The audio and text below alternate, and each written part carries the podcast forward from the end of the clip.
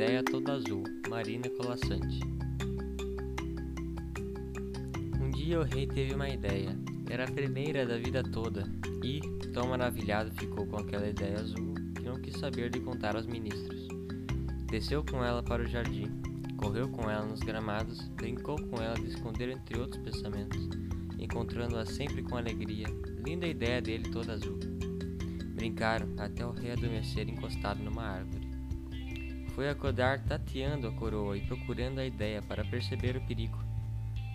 Sozinha no seu sono, solta e tão bonita, a ideia poderia ter chamado a atenção de alguém. Bastaria se alguém pegá-la e levá-la. É tão fácil roubar uma ideia. Quem jamais saberia que já tinha dono? Com a ideia escondida debaixo do manto, o rei voltou para o castelo. Esperou a noite. Quando todos os olhos se fecharam, ele saiu dos seus aposentos, atravessou salões, desceu escadas, subiu degraus até chegar ao corredor da sala do templo. Portas fechadas e o silêncio. Que sala escolher? Diante de cada porta o rei parava, pensava e seguia adiante. Até chegar à sala do sono. Abriu. Na sala acolchoada, os pés do rei afundavam até o tornozelo. O olhar se embaraçava em gases, cortinas e véus pendurados como teias. Sala de quase escuro, sempre igual.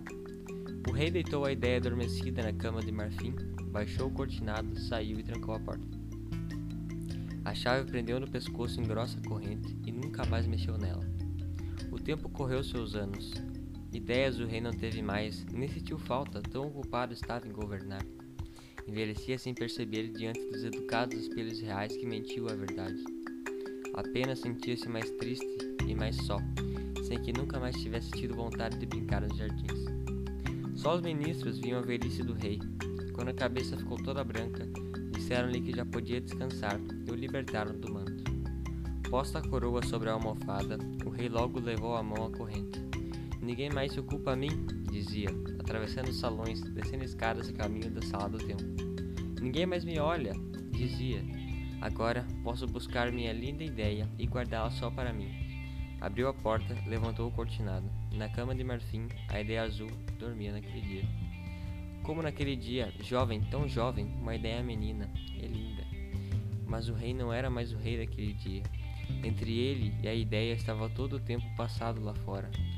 O tempo todo parado na sala do sono. Seus olhos não viam na, na ideia a mesma graça. Brincar não queria, nem rir. Que fazer com ela? Nunca mais saberiam estar juntos como naquele dia. Sentado na beira da cama, o rei chorou suas duas últimas lágrimas, as que tinha guardado para a maior tristeza.